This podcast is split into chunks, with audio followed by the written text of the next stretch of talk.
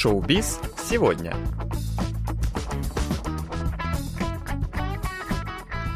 Доброго всем четверга! В эфире программа «Шоу-биз сегодня», где мы знакомим вас с последними новостями корейского шоу-бизнеса.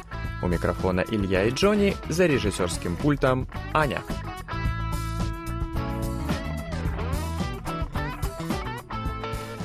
Мы начинаем, и, конечно же, мы начинаем по традиции с новостей музыки. Давайте мы немножечко вам расскажем о возвращениях на эстраду, или, как это называется, камбэках, которые произойдут у нас в октябре. А, прежде всего, нужно, конечно же, отметить, что в нынешнем 2022 году особенно отчетливо видны девичьи группы. Их прям вот много, и они очень активно ведут свою деятельность и завоевывают популярность. Например, в октябре, а точнее 17 октября, новый альбом выйдет у очень известной группы, которая называется Йоджа Айдл. Свой предыдущий альбом, который назывался Never Die, который, кстати, был их самым первым альбомом, они выпустили в марте этого года, поэтому с новой пластинкой они возвращаются на сцену спустя всего 7 месяцев. Заглавной песней с этого альбома была песня, которая называется «Томбой», и она стала очень-очень большим хитом, причем не только в Корее, но и за границей и возглавила музыкальные чарты по всему миру. Тогда же, 17 октября, с новым альбомом возвращается и новая группа компании Hype «Ля Серафим». С момента их дебюта также прошло не очень много времени, и девушки снова готовы представить нам свою работу. На этот раз девушки возвращаются уже в пятером, потому что, если вы помните, одна из участниц по имени Ким Гарам ушла из группы из-за скандала, э, связанного со школьным буллингом, что является, конечно же, очень серьезным обвинением в Корее. В компании решили не набирать новых участниц, а выступить в составе уже пяти человек. И вот как раз первый альбом, который выйдет в октябре, будет сделан этим составом. Группа Kep1er выпускает свой второй альбом 13 октября. Группу называют одними из основателей уже четвертой волны кей-попа. Они завоевали вершины музыкальных чартов со своими треками Wing Wing и Wadada. Группа стала особенно популярна в соседней Японии, где показала внушительные результаты в японском Spotify и музыкальном чарте Oricon. Отдельно, конечно же, стоит отметить и нашу, можно даже сказать, самую главную девичью группу Blackpink. Буквально несколько дней назад, 16 сентября, они выпустили новый альбом и заглавный трек с этого альбома, который тут же стал хитом. Песня называется «Shutdown». Песня, которая вышла до этого, Pink Venom, была лишь пререлизом. Сейчас же вышел уже полностью весь альбом — и заглавный трек с него сразу получил оценки как самая мощная композиция группы. Но думаю, про то, сколько уже прослушали и посмотрели новый клип Blackpink, даже и не стоит упоминать. Рекордные просмотры и прослушивания являются нормой для компании YG. В новом треке Shutdown использована нарезка главной музыкальной темы всем известного классического произведения Никола Паганини «Ла Кампанелла». Этот трек – встреча современного хип-хопа и классической музыки. Разумеется, такой прием далеко не нов в музыке, многие музыканты мешают классику современными ритмами. Много подобных произведений и в жанре хип-хопа. Продюсер группы Blackpink, Тедди, которого я не первый раз упоминаю, решился возродить этот вид микса, и получилось это у него, надо признать, просто отлично. Песня получилась зажигательной, модной и, главное, хорошо подошла под образ девушек. Текст песни показывает самоуверенность и своенравность девушек в надменном тоне, как и полагается в хип-хопе.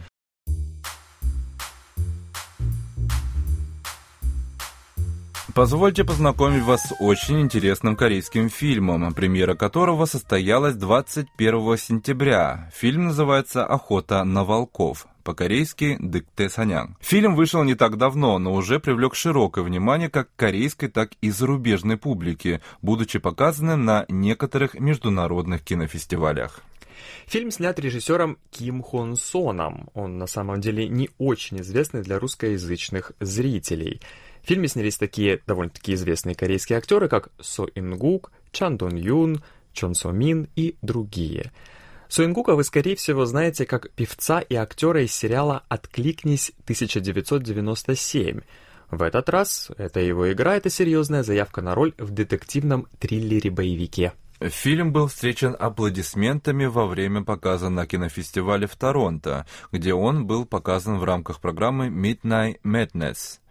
Актеры и режиссеры фильма лично присутствовали во время показа. Надо заметить, что в этой категории корейский фильм был показан спустя почти 17 лет. До этого в 2006 году в этой же категории на этом же кинофестивале был показан «Монстр» по-корейски «Кэмуль» режиссера Пунг Джун Хо. Сценарий фильма на самом деле довольно-таки интересный. На большой грузовой танкер в Маниле садятся два корейских преступника, которых сопровождают полицейские, эпатирующие соотечественников на родину для заключения в тюрьму. Однако, когда корабль оказывается в открытом океане, на нем происходит кровавое восстание, в результате которого на судне воцаряется хаос, во время которого также открывается тайна корабля, везущего в нижнем отсеке тайный груз. Я обожаю такие фильмы, главное не пропустить и не забыть посмотреть. Да, обязательно. Я вот тоже, когда составлял этот сценарий, подумал, что обязательно нужно посмотреть этот фильм. Тема тюрьмы в открытом море, это прям очень интересно. Такой да. ожидается жесткий боевик. Думаю, всем любителям такого жанра он очень понравится.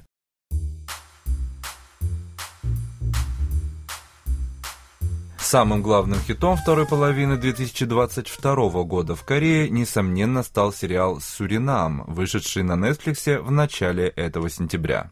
Практически сразу он занял третью строчку в рейтинге сервиса во всем мире и привлек к себе очень большое внимание не только в Корее, но и за границей. Нужно, конечно, отметить, что сериал основан на реальных событиях, хотя, разумеется, с реальными событиями, на которых он основан, есть и расхождения. Режиссер Юн Джон Бин признался, что показывать абсолютно все, как было на самом деле, не совсем корректно, поэтому в сериал рассказ слегка разбавлен историями. Это сериал о наркоторговце, корейце, а, наладившем поставки наркотиков из Суринама в Корею в начале 2000-х годов. По признанию режиссера, съемки дались ему очень тяжело. Во-первых, это был самый первый сериал в его карьере, до этого он снимал только фильмы. После окончания съемок он признался, что теперь понимает, почему в американских сериалах один и тот же режиссер не снимает весь сериал целиком. Это очень тяжело физически и морально. Сам Юн Джонг Бин сказал, что заработал кучу болезней за время съемок и больше никогда не согласится на съемки сериалов. У сериала довольно-таки большой бюджет. На все съемки ушло 35 миллиардов вон. Однако из-за пандемии ковида практически не велись никакие съемки за границей. Большая часть снималась на южном острове Чиджудо. А, съемочная группа очень долго искала, надо было, чтобы было похоже на Южную Америку, а, собственно, пальмы у нас в Корее растут только на Чиджудо. И денег вроде как и было много, но практически-практически было в самый-самый притык и почти не хватало. Популярности сериала добавил также и звездный состав. В главных ролях снялись такие монстры корейского кинематографа, как Хван Джонг Мин, Ха Джонг У, Пак Хэ Су и многие другие. Для любого корейского зрителя такой состав – это уже сигнал того, что сериал смотреть надо обязательно.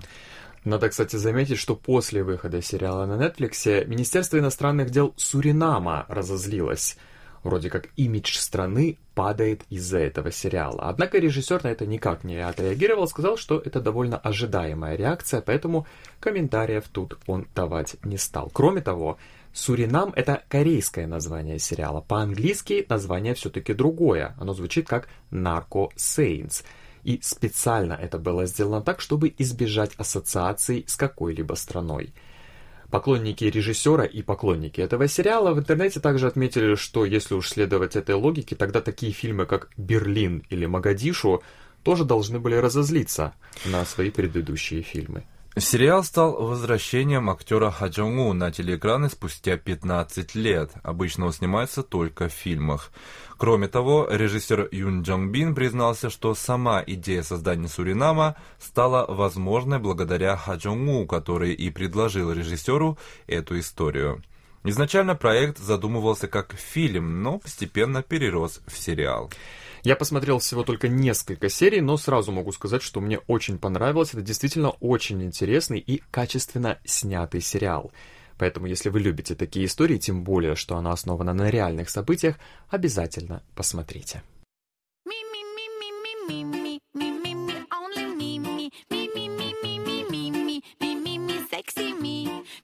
На этом у нас на сегодня все. Мы будем держать вас в курсе самых последних событий из мира корейского шоу-бизнеса каждую неделю. Поэтому оставайтесь с нами. Увидимся на следующей неделе. Пока.